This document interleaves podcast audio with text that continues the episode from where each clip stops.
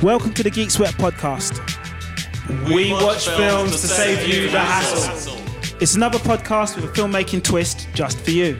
I am Trevor Jones, and we will bring you hot topics in the film industry, inspiration interviews with IMDb listed filmmakers, review sweat online series as they stream, trailer talk on upcoming feature films, and cult TV perspectives on classic shows worth revisiting. Sharing the frame with me today are Akosh, Hi guys. Kingdom, Hey. myself, Trevor Jones, and our new comptroller, Giovanni. Hello, everyone. Thanks for having me. Good to join the team. Between your ears and our voices, we take this opportunity to make the most of our podcast technology, recorded on Blue Ice microphones, the Focused Focusrite Clarett 8 Pre-X, and sound mixed in Audacity software. We will be projecting in an Optoma Full HD projector and computerized by Toshiba. We are now recording live and direct from Ithaca House. Don't worry, we've paused up so many takes to get here. You'll be glad that you heard this version. The person we've got with us today is an actor, director, playwright, and all round righteously suave and debonair Clint Dyer. My God, I love that introduction. Thank you. Hello. Clint Dyer makes being a creative look easy, and we're going to talk to him about his upcoming projects as well as his secrets to success and how he addresses obstacles and overcomes them in the film industry. So, thank you for joining us, Clint. Absolute pleasure. Absolute pleasure. Nice Uh, how was the journey in today? Very easy, just on the North London link. I'm Hackney man. Okay, so is it easy like traveling around Hackney as a creative? Is it like a, a hipster area now, or is it still kind of like Crackney, as they used to call it in the eighties? it's definitely not Crackney. There's no uh, Murder Mile anymore. Um, you know, I- I'm on the edges of it, um, so I'm not sure I can really own the the uh, the Hackney kind of badge. okay, so I think I've said too much already, so I'll hand over to Akosh. Okay. Uh, hi, Clint. Hello. Uh, tell us about uh, your first uh, WoW experience watching film. What was your first? I don't know, big hit. What you see? What you saw it? What? uh, Sorry. Uh, what do you mean when I was a kid? Yeah. Or The thing or- that yeah. the thing I remember when I was young. um, oh wow. Okay. Okay. Life of Brian. Life of Brian. Um, uh, took me a while to get over because it was so good. Um, That's the Monty Python film from the seventies. that's right. 74 That's right. Yeah. Yeah. Yeah. Um, You saw in cinema. sorry. Did I watch cinema? Do I still watch cinema? Did you watch it at the Did cinema? watch? Yeah, I watched it in the cinema, which was shocking. you know, um, I you know I grew up as a Catholic, so I call myself call myself a refugee of Catholicism, and um, at that time I was captive, and so to watch something that was so irreverent about um, you know Jesus' story was um, A little bit it was shocking. And the fact he was a very naughty boy. as well. exactly, exactly. Uh, Blazing Saddles was another one that I remember really um, arrested my spirit.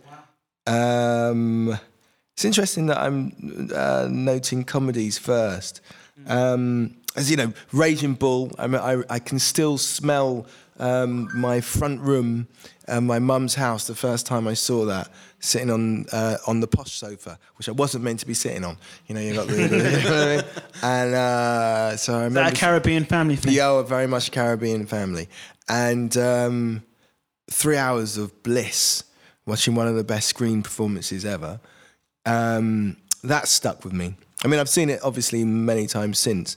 Raging but, Bull. Um, yeah. But Because it's very violent and there's a lot of blood in it. And I think it's quite interesting you've picked two films where one of them has got a, a lead uh, male black actor Mm. in a comedy, which was not really the popular thing in the 70s. no, no. And then you've probably one of the most iconic scenes in Raging Bull is another uh, black actor just pummeling the shit out of Robert De Niro for almost a minute. yeah, I mean, it's funny that the fighting in Raging Bull wasn't what um, uh, stimulated me. It was it was the it was the the the visual um, tenacity of of Scorsese to to harness such a to harness such uh, male masculinity Mm. in uh, and to to do it with what with such flair. Yeah.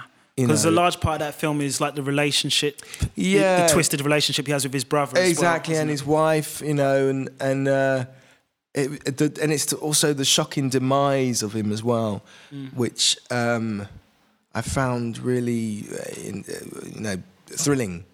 You know, it's kind of a weird thing to say. I was thrilled by it. Yeah. you Yeah. consider how dark it is. But um, yeah, I did. I did. His performance is incredible in it.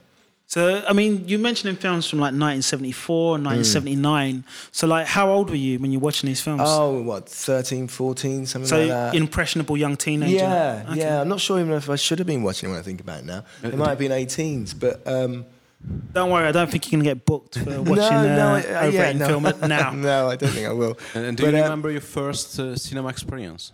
Cinema experience, first cinema experience. No, no, I can't. I mean, I, I'm one of those. I'm definitely a creature of my inhabitants, in the sense that I desperately wanted to be a footballer, and I desperately fell in love with film. And I lived opposite the ABC cinema, and West Ham Football Ground was a 10 minute walk from my house. Oh, wow. so, the churches of football and film side Yeah, by just- side. Yeah, and I could I could get in. My dad used to work at Ford's, and um, one of his um, colleagues, That's Ford Dagenham, yeah? yeah, Ford Dagenham, um, he was the caretaker at ABC.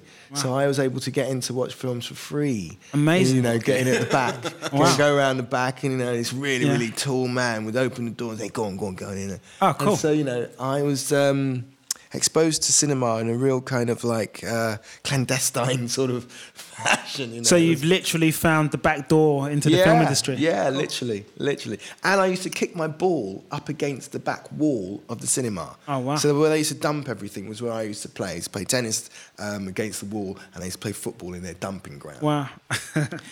But yeah, I was knocking on the door of cinema of the cinema for for a long time. I think I still am. Um, and what was your last job before your first paid acting role? What was my last job before my first paid acting? role? So I what, what did you do before? you- no, I, had, I hadn't started working. My first my first paid job was acting. Really? Oh, really? Yeah, Wow. Yeah, yeah. So I, I started really young. Um, I stay young. I started uh, about um, uh, 17. 17, yeah. And that yeah. was a f your first um, acting role as well? It well. was a Coca Cola. I can't remember if I did Tang orange juice first or Coca Cola. No, it was Coca Cola. Yeah, I did a while I was at college. Um, I I got. Was we paid for that? No, I wasn't paid for that one. Yeah, so it definitely was a Coca Cola advert. but it, uh, it was an act, you was an extra or you you did uh, any acting? No, I got a got a uh, featured role. Oh, okay. Wow. Yeah, So which was first- massive back your then. first job Yeah, it was it was it was a massive thing. I you know I I um I went to Stratford East workshops. Uh, you know, as a kid, uh, youth theatre, and then uh, the the avenue everyone took was to go to Barking College to do um, O levels and A levels in uh, performing arts. And uh, while I was at Barking College, I, you know, I started to do a, a sort of little bit of modelling work, but you know, kids modelling sort of thing, not Okay. sort of high mods, you know, just kids sort of stuff. And uh, I got onto this agency, and within the first year, they'd suddenly turn around and say, "You've got a Coca-Cola commercial."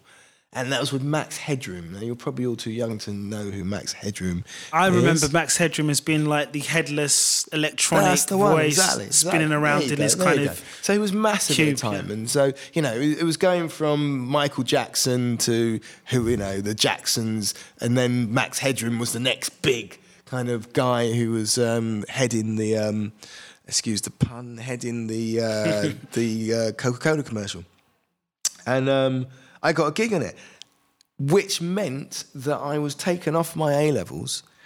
I'm telling you a very bitter story. So I was doing a, a play. I was doing Shakespeare's, um, not Love Labour's Lost. I was doing uh, Midsummer's Dream, Midsummer's Night's Dream, and uh, I had Snug the Joiner was the part that I got, and it's the smallest part in the whole bloody thing. And two or three weeks before we were meant to perform. I got this commercial, which would have meant equity card, which would have meant money. You know, it was a, it was a massive thing. And um, my teacher said, "No, I can't do it." I said, well, "What do you mean I can't do it?" He said, "No, no, no. You're, you're meant to be doing the play. That's the day that you're meant to be doing the play." And I go, "Yeah, I know. That's why I'm coming to you, so you can get somebody else. It's the smallest part in the whole thing." Yeah. you know, and I was gutted that I didn't get Lysander, but that's another story. It is the smallest part in the whole thing. Is this the teacher trying to te- give you a life it lesson? It was or- the teacher being an absolute something that I won't say on this Okay. podcast. Wow. Um, subsequently, he has actually written to me. Yeah. Uh, he wrote to me when I when I directed the Big Life at Stratford East. Mm. He wrote a long letter of apology Yeah.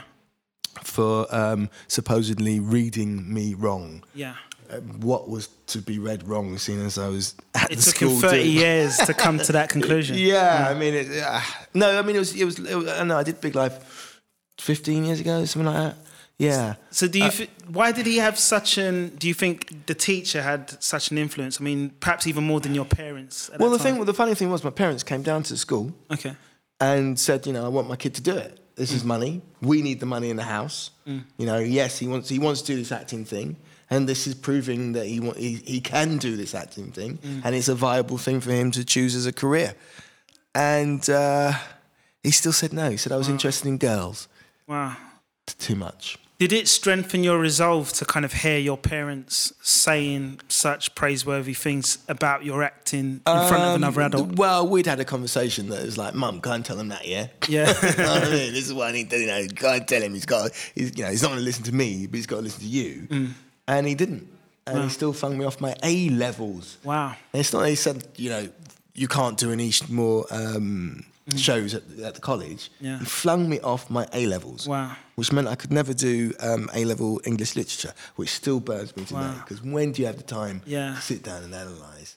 Because this would have probably been like in such an early era where Yeah. before like child actors have access to home tuition and, And, uh, stuff well, like you that. know, I, you know, I'm a, you know, working class kid and all Mm. that sort of stuff. It was uh, it was a massive thing for me to be doing A levels anyway. I mean, um, the school I went to, St Bonaventures, I think it was like two people stayed on. Wow. Yeah, you know, that kind of tells you the state of my education. yeah, yeah. Okay, and uh, uh, tell me about your first acting role. What did you make of it? The first, the first, the first, um, sort of, uh, yeah, I suppose the first one would have been a, a Alan Bleasdale play at Hornchurch Theatre Royal um, called No More Sitting on the Old School Bench. And it was, I was, obviously I was a kid, but I was playing younger than myself. So I think I was about 17 and I was playing 15. And I loved it. I absolutely adored it. And I, I, I was incredibly lucky to have one of those sliding door moments in that um, after one of my performances, for some reason, I decided I was going to go home earlier than everybody else. Because there's a few people that lived in East London who used to get a district line down with me back to Upton Park. And um, Philip Hedley walked into my carriage. Philip Hedley used to run Theatre Royal Stratford East and, you know, was the king of, um, for want of a better term, black theatre at the time. When I say uh, the king of it, he, you know, he had recognised that um, there was a serious lacking in the theatre world um, regarding uh, black practitioners in the work, but also just black writing. So he he made it part of his mission statement to put on and serve his community, which was predom- not predominantly, but at least a third um, Caribbean and um, Asian, and you know he was just answering Newham, where we are right now. He was answering the call for um, its commu- from its community. He's answering the call to diversity, yeah, basically. Yeah, yeah. Many years before we called it diversity and all those things, and obviously way before anyone was uh, actually thinking it would become government policy. Um, why was I saying that? So I was asking you were asking me about First paid actor. first play. Yeah. And so what happened there was I I, I um, was coming home one evening, and Philip Hedley had gone to see the play, and I was at the youth theatre of Stratford East, his theatre. Because he's been there for like 25 He years. was there for 25 years, Yeah. exactly. And um, he, you know, he, I said, "Hi, Philip. Um, I was, what are you doing here?" He said, "Oh, I just went to see the play." I, was in it. And he said, "Oh, you, uh, you played Tovis?" I said, "Yeah, yeah." And so the, we we shared the train ride for about half an hour. Um, whereupon we've uh, we it was the beginning of a of a friendship that is is still blossoms now. Um, and uh, you know he ended up writing to uh, Newham Council when they uh, didn't want to give me a grant to go to drama school, and and has been an advocate and a mentor. And I probably wouldn't be sitting here now if it wasn't him. But um, that first experience was a massive experience in that sense uh, because it, it, it introduced me to Philip in a way that I would have would never have happened had it just come from the youth theatre group. Wow, Amazing story. Yeah, yeah, it's interesting. Yeah. So, Clint, did you do a lot of theatre before you made the transition into TV and film? Um, would I say a lot? A little. you know, I, I- you know, I started off in theatre, so you could argue um, that it's, it's undoubtedly my background. Um, Is there anything Yeah. technical you take out of being a theatre actor initially? Well, you know, it's all acting. It's all playing somebody else. I suppose the disciplines that you um, acquire in theatre mean that you're, you're, I'd say, more um, honed for film acting. They're very different in the sense that uh, you know you don't have to tell a story from in, with such a uh, long period of time, you know. But that said, it is the same thing, you know. Yeah. And then right after your theatre experience, you kind of exploded onto people's TV screens with a lot of really well known shows. Yeah, yeah. Um, you know, I was I was fortunate in that the theatre jobs I did led to a good agent, which then led to um, getting good auditions, which meant that um, I could suddenly I could suddenly get those parts. So I've just got a little list here. In the 90s, you did Prime Suspect 2, The Upper Hand, Pie in the Sky, Thief Takers, The Bill. Probably most people remember The Bill. Yeah, yeah. So, is there anything that's different about joining a long running serial? You know, is it hard to get up to speed or like, you know, fit in with their house style? Um, n- not really. I, I, again, I think I think theatre gave me a, uh, an easier understanding of, of the requirements because essentially theatre is harder than film, and so to suddenly come along and have um, have parts that uh, only require you to act for 30 seconds at a time. you know what I mean? It was, uh, yeah, it wasn't as challenging as you think. Right. In the early days, anyway. I, th- I think after a while, and obviously my parts be- became bigger and um, it became Um, much more testing. Yeah. And am I right in saying that you've played more than one character in The Bill? Is that right? Yeah, I think I ended up doing about three times or something Yeah. in the end. So, did you like consciously try and mix it up, make them all really different? They just were different, you know. They as I got older, they were different. But, you know, I think the last one I, I played, I ended up being a, one of the policeman's boyfriends, which was very different from the characters I was starting out playing. Yeah, but you know, nice challenge. yeah, yeah, yeah, So you're always up for a challenge. yeah, yeah. I'd say so. Yeah, Yeah. yeah I mean, is there like any kind of character you wouldn't play because they're too extreme? Good question. Um, I'm trying to think. Uh, no, I don't think so.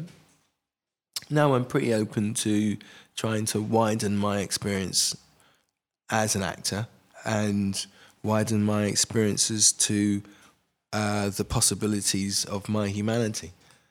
So, you know, it's something I'm open to. Great.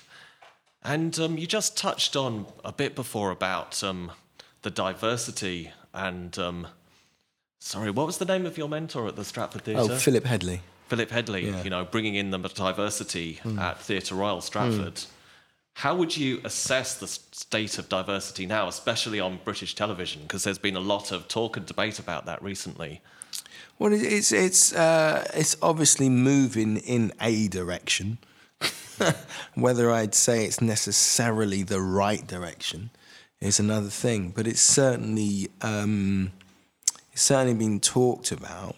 Um, it's certainly being embraced as something that needs to improve. Uh, I think a lot of the decision making is perhaps done by people who are are limited in their understanding of what perhaps black people or people of color how, how they want to see themselves represented. I think there's still a um, a gap there. Yeah. I mean, is there anything that you've been involved with that you think, you know, that's a good example of what it could be? There should be more things like that. Well, I, I literally just finished a, a TV series called um, Time Wasters. Right? uh, which was BAFTA nominated um, last year. Um, and there's four, it's got four incredible young um, black actors who are the leads, and it's written by one of them, Daniel.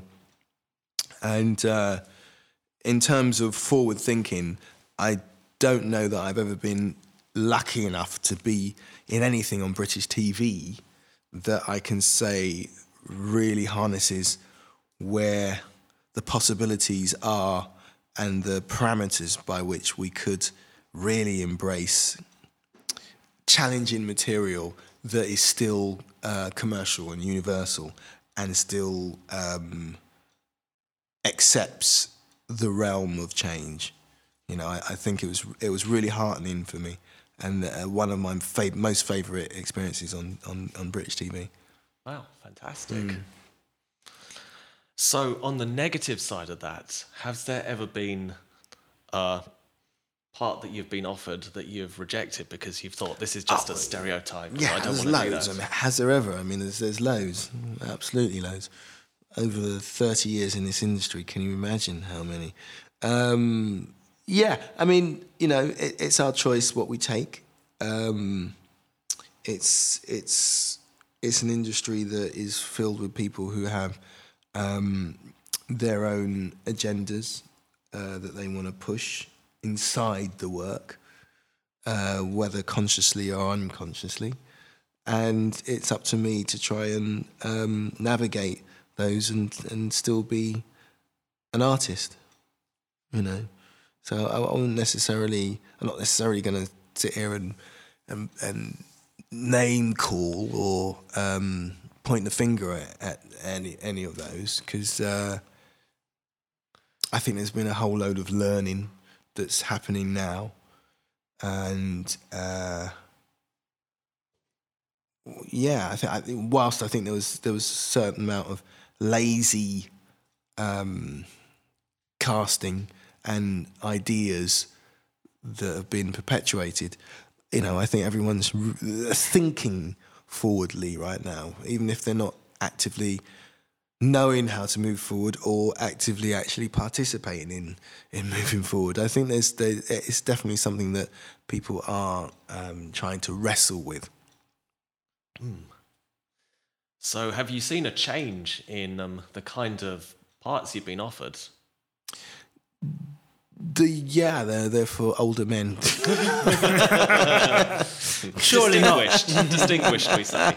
Distinguished gentlemen. That's what's going on now for me. Um, yeah, you know, it, I've, I've, it's hard to determine because obviously I, I seem to become becoming more and more in demand in it because I've done more, etc., etc., etc. So whether or not that's because everyone has suddenly woken up to me or to the possibilities of casting black people in specific roles, I'm not sure.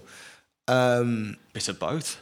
it could be a bit of both. Could be a bit of both. I mean, there's a there's a thing that's happening right now is in casting where they'll they'll say uh, that any when we're looking from anybody from any background to play this part, and often when you actually see it, it still is the guy that was written. It was written for, which is a white guy with a beard or a white guy with a or, you know, and uh, so there's a lot of. Um, uh, well, I suppose I'd, I'd. What do I usually call it? Um, wild card. I've, I've all, often felt like a wild card. Oh, I know. Let's bring Clint Dyer. You never know. He But, you just know- might be the one. Wild cards You are know- good. You know, Goran Ivanisevic in Wimbledon. You could be that wild card. Well, you see, that's the, the difference. winning wild card. I see the difference with uh, with sport is then it's in your. It's actually with. It's not an opinion. It's fact. You hit the ball more times over the net. It's a fact. It's not an opinion and someone going, "Oh yeah, I think they're more right than somebody else." Um, so so it's a it's still a, a, a challenge, um, and things are undoubtedly progressing. I, I suppose the- for me, the progression would be that the parts were actually written for people of colour to play, as opposed to an add-on at the end where they go, "Oh, we should think about diversity." Okay, how about we put, put a black person in that part, or put an Asian person in that part? I, you know, I, um, I'm still waiting for a time when it's just actually that part couldn't be played by anybody else. You know, and I, I think that's that's an exciting future, which which still is seems quite far away. Yeah, but I mean, no one who's like you know genuine would have a problem with that. That's for sure. No, uh, you'd hope, but I, I'm sure there's some dissenters out there who'd There find a problem are. with with that. sure, there is. So I believe Trevor has brought up a clip that he wants to show you. Yeah, I was thinking um, we should take a look at a blast from the past because I want to see your new perspective on this. So I'm just going to play this, and you tell me what you think you're seeing. Um, I'm just going to put the volume up on this. If you can just. Black, love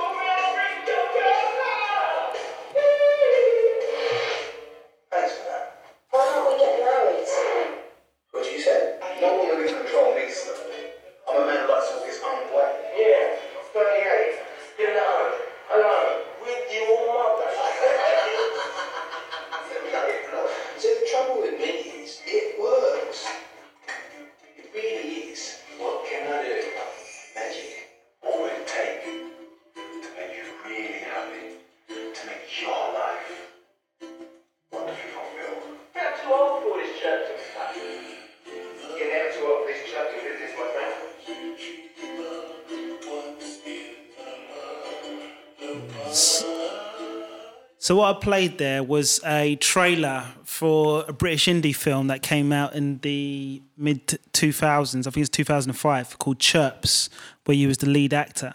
Um, why? I mean, that was a feature film, but why don't do you think that film never really took off in the way that it could have done? Um, I, I have to before I answer that question. I just have to um, recognise and just say a nod to the wonderful Felix Dexter, who was also in that film, and the incredible Terry Sue-Patt, who was also in that film, who have both passed away. Hmm. Um, yeah, amazing actors. Um, really gutting that they're not with us anymore. Thank you. Um, so, sorry, what was your question? So, so um, I mean, Felix Dexter and Terry Sue-Patt, yeah, amazing actors. Um, if uh, people haven't heard for them, uh, check out their IMDb profiles. They've been in some very prominent uh, British uh, film and TV from. Um, uh, if I get this right, sorry, um, from Grange Hill all the way up to, to uh, the Lock, Stock. firm. He did the firm. He did Yeah. ama- amazing stuff, Terry, and obviously Felix Dexter. You know, are, are one of our leading um, comedians and intellectuals. Oh, sorry, Uh, Uh, Sunny for Dexter Fletcher. yeah, no, sorry. he's, he he was incredible. Uh. Real McCoy. That was yeah, it. He was a yeah, big. yeah, yeah, yeah, yeah. yeah. Had his own show for, for that, that they didn't commission that I was in actually as well, um, which is a travesty. They didn't commission that. Um, Because Felix Yeah. Dexter was quite ahead of his time in terms of just Oh, being multi-talented, personality, Absolutely. comedian, Yeah. and actually being able to run his own show. It was almost Yeah. like he was the Lenny Henry, so to speak, for the 2000s. But well, I mean, Lenny was uh, was around at the time. Yeah. Um, it was. I, I think the thing he suffered was, you know, uh, you could only have one. yeah, You know, to to have two would have been too much. there was a pedestal for like only one prominent ethnic minority. Exactly, exactly. uh, impresario, And, and yeah. he was undoubtedly um, uh, as talented as um, as Lenny. Hmm. It's a it's a crying shame that that he wasn't embraced Hmm. earlier. Because typically. Um, with those scenarios, is that uh, after he passes, everyone goes, "Oh my God, he's a genius!" It is, oh my goodness! Yeah. And it's like, well, what happened to when he was alive? Do you think that's because we're living in a culture now where so much stuff is available online? No, it's because we can see rubbish. the legacy. It's because we're rubbish. We don't praise um, people when they're here.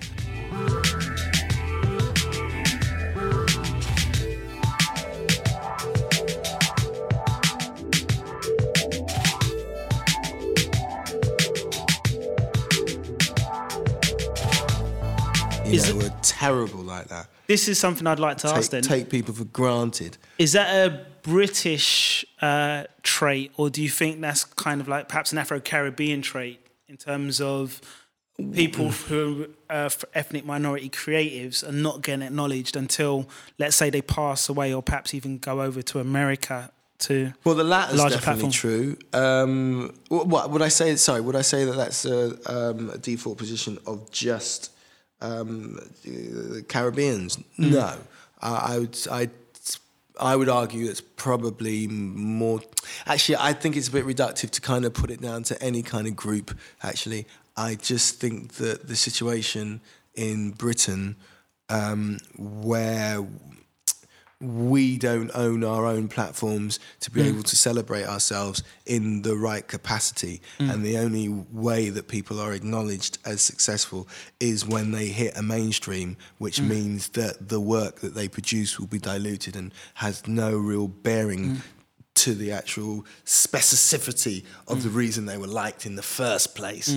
Um, you know, I, I, I think we are a bit American centric and hungry for the American fame. Yeah. Um, uh, not that I'm blaming anybody for going out there or any, anything like that, and not that I'm blaming anybody for, for loving the likes of Chris Rock and and um, Dave Chappelle and all these geniuses, Or even You know, Spike Lee. in- you know, according to Spike Lee, you know, I'm. It, it's just that I find as human as humans, we mm. tend to really like people mm. when they're dead. Mm. I don't know what that is. I just don't understand it. We like you strange. now, Clint. Oh, Yeah. thank you, thank you. We'll But, always know, like you. We'll it's love you now. I think it's a, but they're dead. I mean, it's, what, what, I, you know, it's a bit of a bugbear. I kind of like, oh yeah, we should do this now for them. You know, they're not here. Yeah. You, you- who are you doing it for? they're not here. You're doing it for yourself. Yeah. they're not here. They're dead. They don't. They're not seeing this. Mm. I mean, it always strikes me like even when they have those Oscar ceremonies and they're awarding people posthumously, and then you find out they've they like the the Oscar award ceremony has Yeah. never given them an award beforehand. You know? exactly. But um, exactly. I just wanted to come back to chirps again because Yeah. you were saying something quite interesting about um, acknowledgement and recognition. Um, the reason why I wanted to mention chirps Yeah. is it was 2005 Yeah.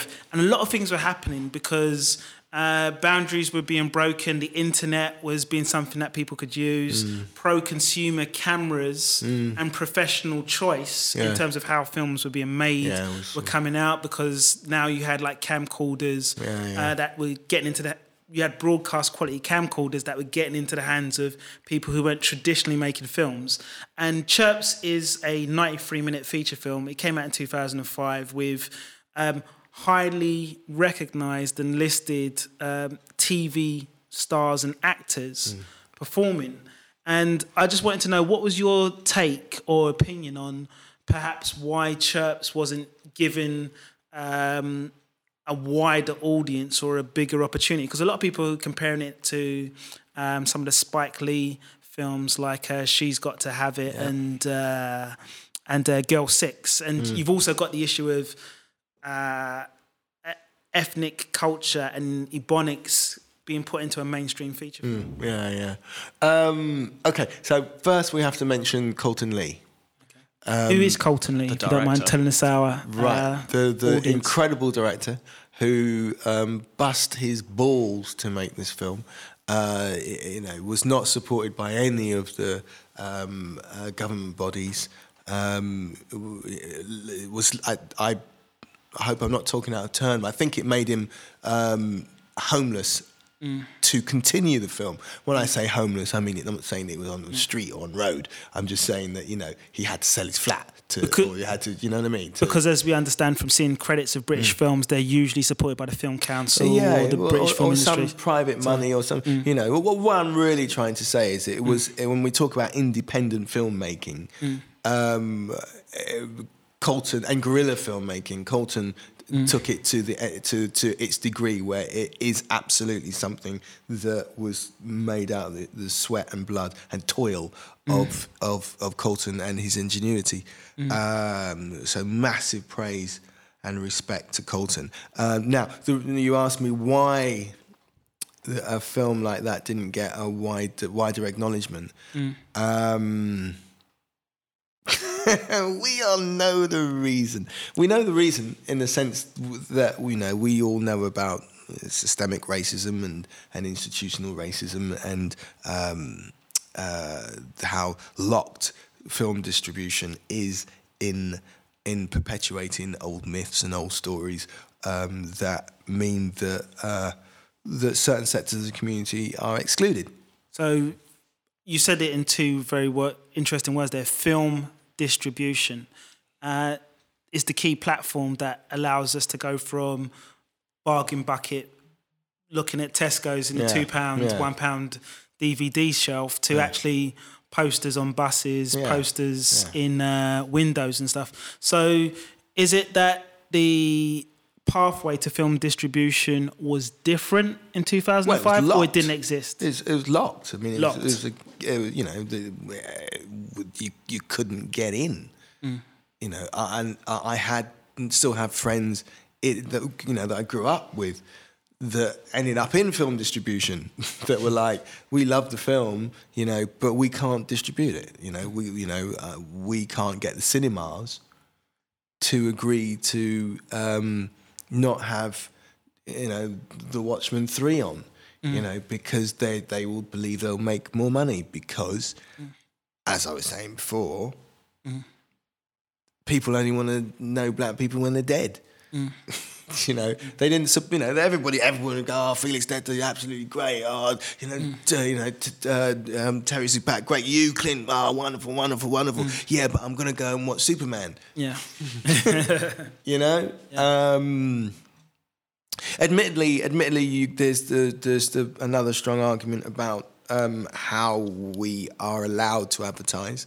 You know, where there's a strong argument um, as to um, us being self-determinant on on ourselves, on our own images, and and finding pathways to actually exploit exploit um, uh, the distribution avenues that are there. You know, um, there is money in the black community. Um, I think we have to find ways to also convince the powers that be now to enable us to show our work. But also, I think inside of that, we have to um, be seriously looking at the wealth in the black community and, and questioning why they're not supporting their own. You know, um, why collectivism isn't something that um, the community here aren't embracing in the same way as other cultures do or other minorities do. Um, yeah, I, I, I, whilst I point the finger, I also point the finger at ourselves as well. Mm. I think there's much more that we can do for ourselves, by ourselves.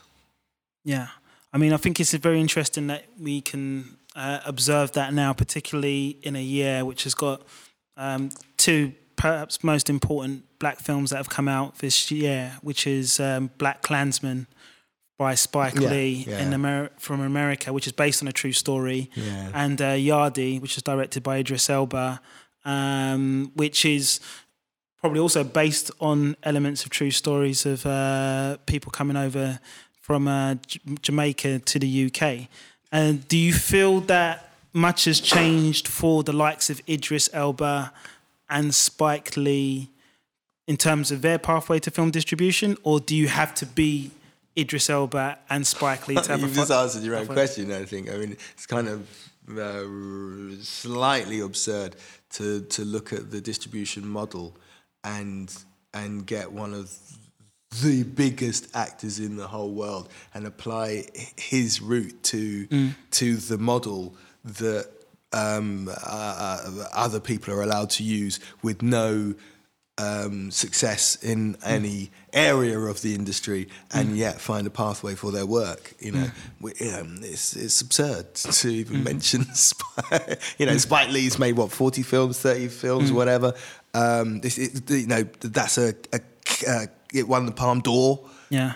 You know, But even four years ago, I think to fund a film called The Sweet Blood of Jesus, he had to go through a crowdfunding and Kickstarter route Yeah, yeah, because he couldn't yeah. find people Yeah, yeah. to distribute his, his own film. Yeah, no, Spike, Spike sends a, a, a, a series. I say Spike like I know him, yeah. Yeah. Spike, my pal Spike. I've never met him. Um, well, this would be your chance to say hello. He could, he's probably still in I've country. been trying a- to say hello for a long time. Cool, cool, cool. Um, but anyway, no, Spike Lee, um, again, is, I, I think it's, in terms of talking about um, myself, you know, young filmmakers, etc. He's Spike Lee. Mm. It's everything is different for Spike Lee. Mm. You know, him, him crowdfunding mm. is, is so legitimate Yeah. as, as Spike Lee. Were you, know? It's- surprised to even find Spike Lee needing to go no, the because crowdfunding because the brilliant thing about Spike Lee is that he hasn't compromised in his beliefs, Mm. and and Hollywood isn't going to fund his beliefs, Mm. you know, and and I wish they would, but they're not going to, and he knows they're not going to. Um, and so for him to have to trail the independent route is is something that he brilliantly has done. I mean, I think he still made a near enough made a movie a year. You know, for very very close to that. Um, of course, he should be lauded much more than he is. Um, but yeah, I just think you know to talk about a Palme d'Or winning film and and um, and Idris Elba's film, and then talk about the success of of diversity and distribution in the film industry Yeah. is a joke. Yeah. you know, we can't. It's, uh, they, they, they, they, yeah, no, they're- they're not normal. They're anomalies. So there, there's still a wide gulf to kind of bridge for, let's say, the British film industry. Absolutely, absolutely. So, if what I would say then, with your finger on the pulse, if you were given 12 months and one million pounds, what would you change about the British film industry? What would I change about the British film industry? So you've got one million pounds, influence over everything, and 12 months to act this new change or policy out. What would you do with that one million pounds? Wow, you want me to answer that now? Or what do you think someone else could do? Um, I, suppose my feeling would be I'd want to use that money in to form alliances. I'd want to use that money to create alliances within um, present day institutions, which meant that they were duty bound to um, one acknowledge the work and two co-produce work that uh, they wouldn't normally co-produce. I'd want to use it to bolster up and enable um, uh, young film. I forget the word. You forget the word young. Um, more subversive um, work uh, and give give. Actually, you know what? Ah, you see, how can you ask me? Just ask me that. Maybe actually, what I would actually do thinking about the way because I again you know me being my age I was I just then was just thinking about old models. Um eh, I, you know it's got to be on the cinema it's got to be this it's got to be that. You know you look at what Netflix and all these people are doing. Well, that, that's that, that's a really narrow way of viewing things. If I if I've got a million pounds actually really what I should do is I should set up a platform that can compete with the Netflixes and, and all and all these companies Because Netflix is now considered the new Hollywood, isn't it? Exactly, exactly. And and make sure that it's diversity led as opposed to um and and not see not see it as another wing of of of a company that is mm. going, oh, we've got this wing which which is going to do some work that has got black people, but then we've got our main wing. We've got a main mm. wing, and then we've got this wing that is for mm. women, and we've got this wing that is, is for you know for Asians, and we've got this wing, and you know, and I, I, I, would, I would get rid of the wing thing, Yeah. and I would make the main body of um, work be for for the people that can't um, maintain a space in the mainstream. And it's an interesting thing. I, I, I've been interested. Bless me. Um, it, the, the the idea of maintain because what happens in the British film industry to a lot of people of color is is that they're able to get one squeeze, but to get two, three, four, and five is virtually impossible. You know, they get a tiny bit of money from the BFI for a little film, uh, and, and then no one will see it. But or and it will do a couple of festivals, and everybody will regard them as great filmmakers, but they can't get feature two. And That's, a one- long step. Yeah, it's about. I, I I think one of the, the biggest crimes is people find it really hard to maintain themselves in this industry. Is that because um, people don't understand how much stamina it takes? I think the keep word. I think the, word- I think the word is money. Really? well, um, thanks for telling me about that. I mean, that's a very interesting insight that you've given us. And um, going back to Netflix, you've actually had your, you've actually put your toe in the water, so to speak, with a Netflix project uh, called Black Mirror. Right, yeah. Where you've uh, performed there in an episode called uh, Metalhead. Is there anything that you noticed that was different for you in the way you was allowed to promote yourself or access new opportunities because you had performed in a series that's widely available on Netflix as opposed to you have to watch it on BBC during a short run or you have to watch it in on ITV during a short run because Netflix you can watch it at any Whenever you time want, yeah. wherever whenever yeah Um, no. I don't think it's made any difference at all. Hasn't made any difference. Of course, of course, if you're in a hit show, it makes a difference. Um, uh, you know, I've done extraordinarily, you know, um, you know, big Hollywood films that have been very successful that people are still, you know, still watching now, etc. Um, I think the work is what is what gains me work. I haven't, I haven't, I've never been uh, lucky enough to to to have that break that that film where everyone goes, oh my gosh, that's that's the thing. Everybody goes, oh, you were in, yeah oh, you were in, what was it? You were in, yeah, I've seen you, Well, I've seen you, but you were in, and you were in, Do you you get- were in that thing as well, and.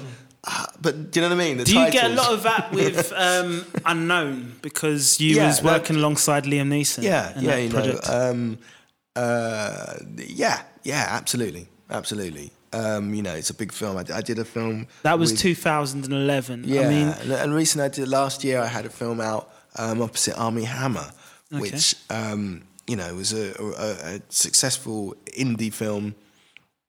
Um, and again, you know, if people have seen it, they go, "Oh, blimey, you're opposite Armie Hammer," but Mm.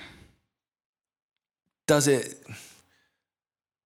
Does it that is is it that impactful to my career? Sure.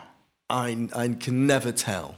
So- it's, it's certainly kept me in. Let's say it's kept me in the room.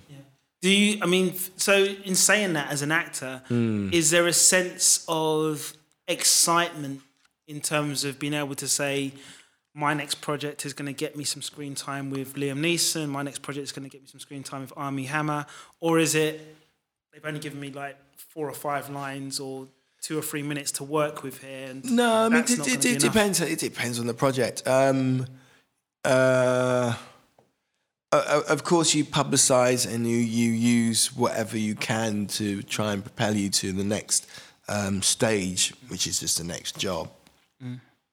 Um, but it's still a process of auditioning. It's still a process of actually having to dance the dance. Uh, if, whether or not it will always be like that, I don't know. But it certainly is um, now for me. I mean, could you tell me a bit more about the experience of uh, work, working on a feature film like mine, which was spelled M I N E in 2016 with Armie Hammer, because it's a war thriller and you are based in Italy for most of its production? No, well, um, we're actually based in Spain. Okay. Um, we shot it in Spain, um, but it's Italian filmmakers. And that's where the, eh, why you're thinking Italy. Um, um, there, there was a, there was a lovely little script. Um, uh, great working with uh, someone like Armie. Uh, Because he's physically well built. There's no CGI on that body. There's certainly no CGI in his height. The Wow. man is so tall; it was horrible. yeah. it's one of those Hollywood actors that you realise what leading man means. you know?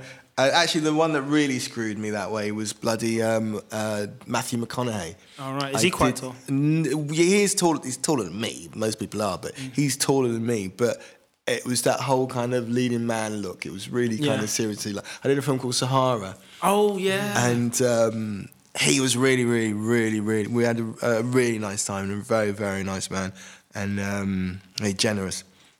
Interesting. And uh, he, he just, it was like, oh, yeah. oh, I see. Yeah. that's what you have to look like.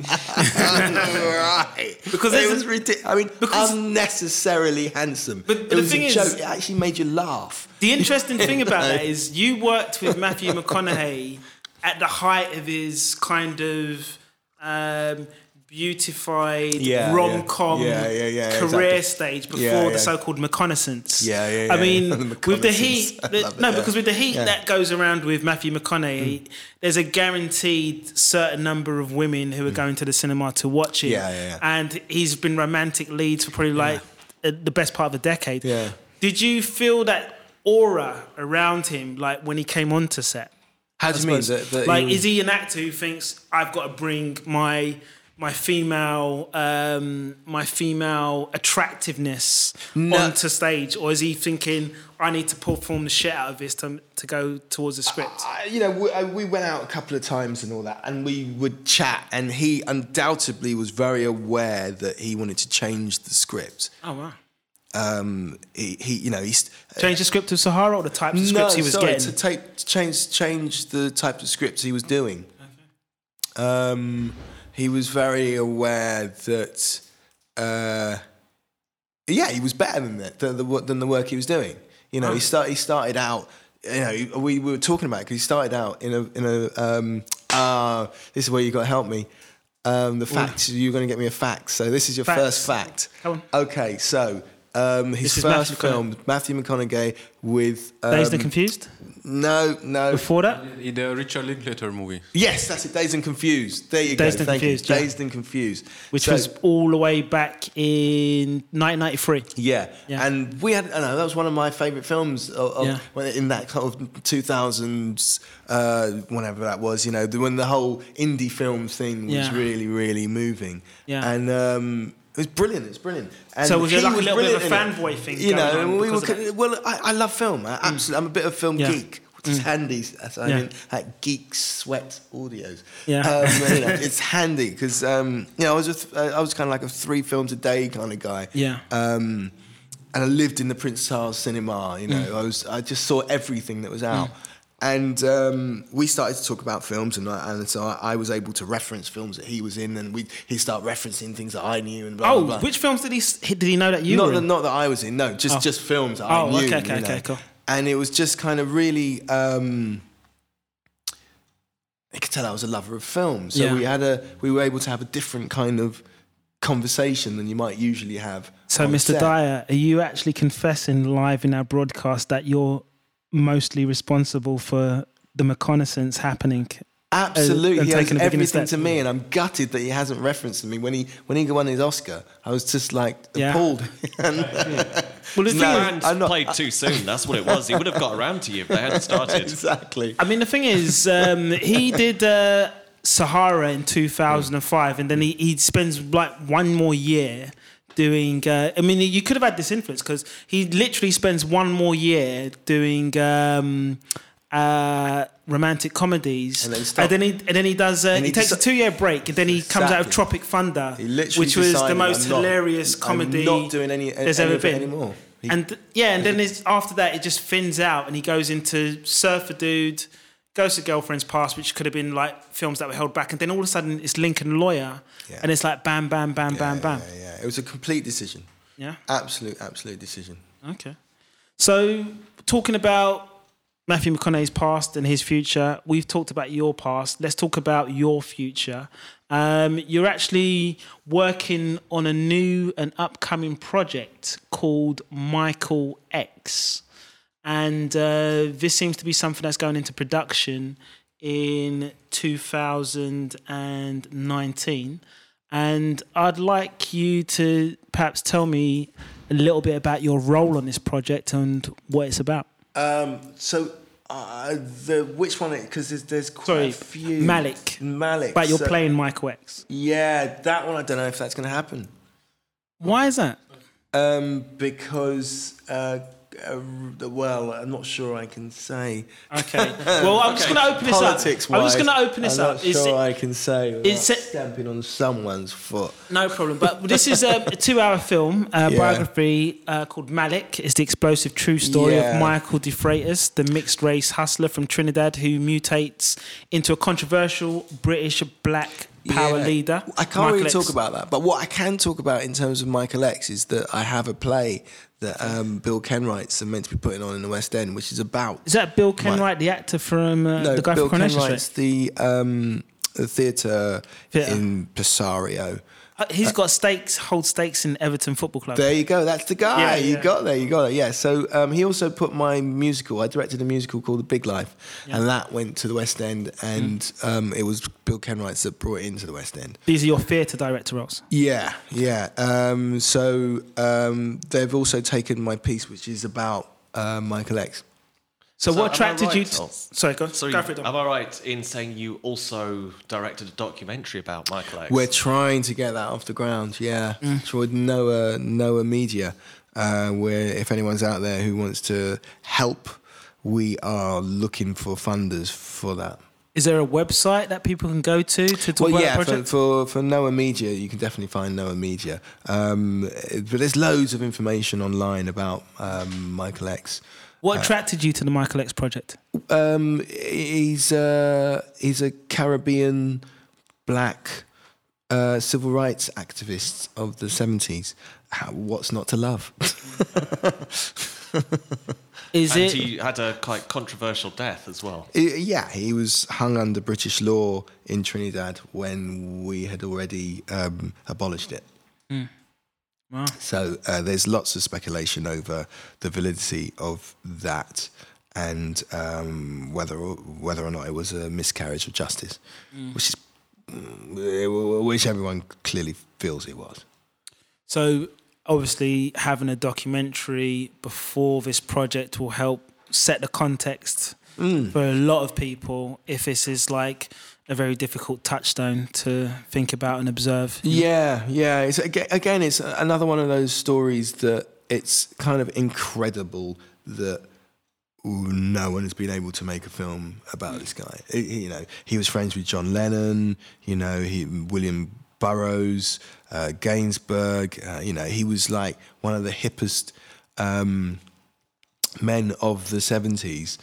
and um, such a forerunner in terms of in terms of uh, what we would class as as cultural as a cultural norm.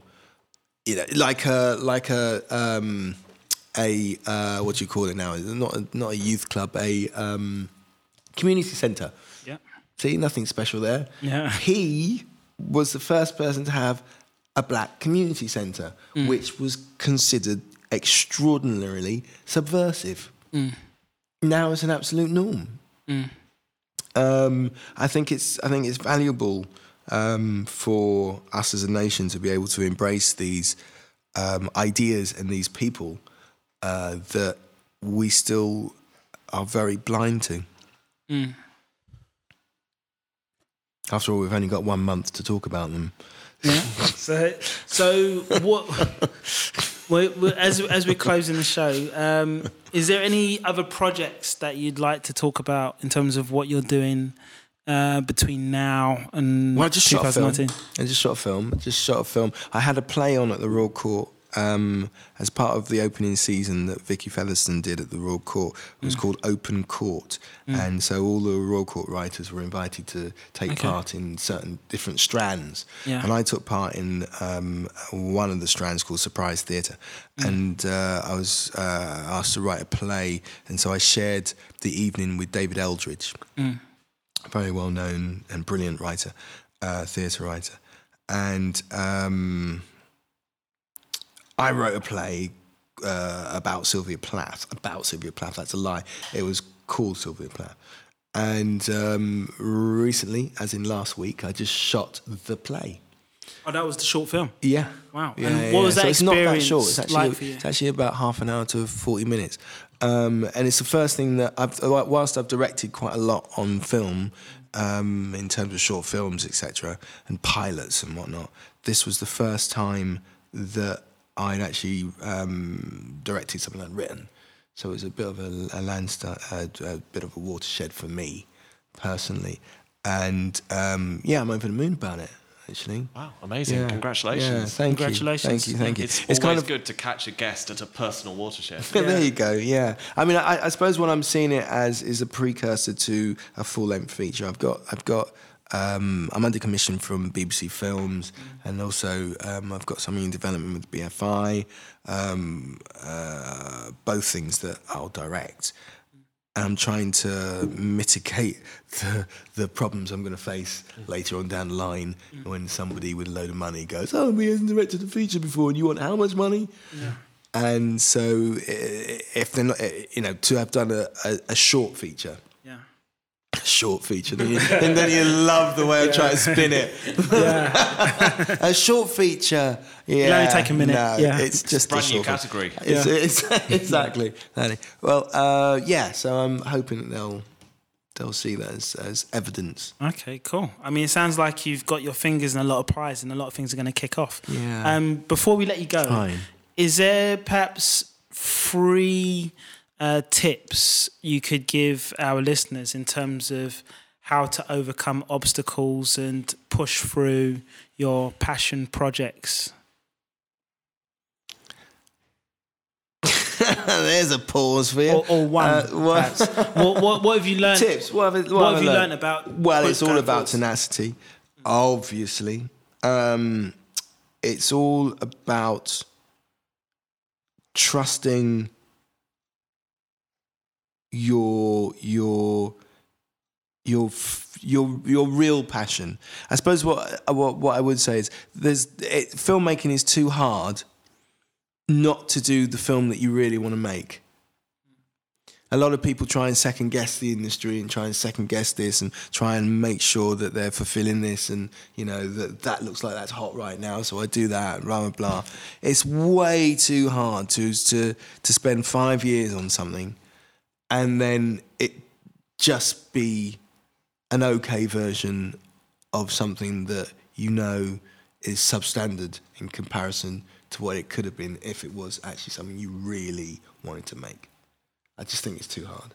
That's very sage advice there. I mean, for all the young people listening, all of our many, many listeners, that is really good advice. Okay, thanks for coming on board and letting us pleasure. know what's been part of your history and part of your mind and part of your future in terms of film, filmmaking, and new productions. It's really great to have you on the show, Clint. So, Pleasure to round be of here. applause. Thank you. Thank you. That's an excellent guest, and uh, I had a really great time uh, speaking to you. So uh, we're just going to close out the show now. So we'd like to just give our thanks to our presenter King Dom, Goodbye. uh, co-hosts Akosh, our comptroller uh, Giovanni. See everyone. I've been your host, Trevor, and you are listening to Geek Sweat. These are the end credits, so we invite you to subscribe as well. GeekSweat is available on Castbox FM, iTunes, and Stitcher. Download either app to listen to us. If you want to support the podcast by generating an interview question, being a guest, or simply being a sponsor, please email film at instigateonline.com. We will have more in store. Feel free to rate and review us inside your podcast platform. If you don't have the time to do so, tell a friend today and we will be just as grateful. You can also find us online via Twitter, Instagram, and Facebook under the hashtag GeekSweat. That's G E E K S W E A T. This podcast thrives on listeners, so thank you for sharing your ears to show you we care. We watch films to save you hassle.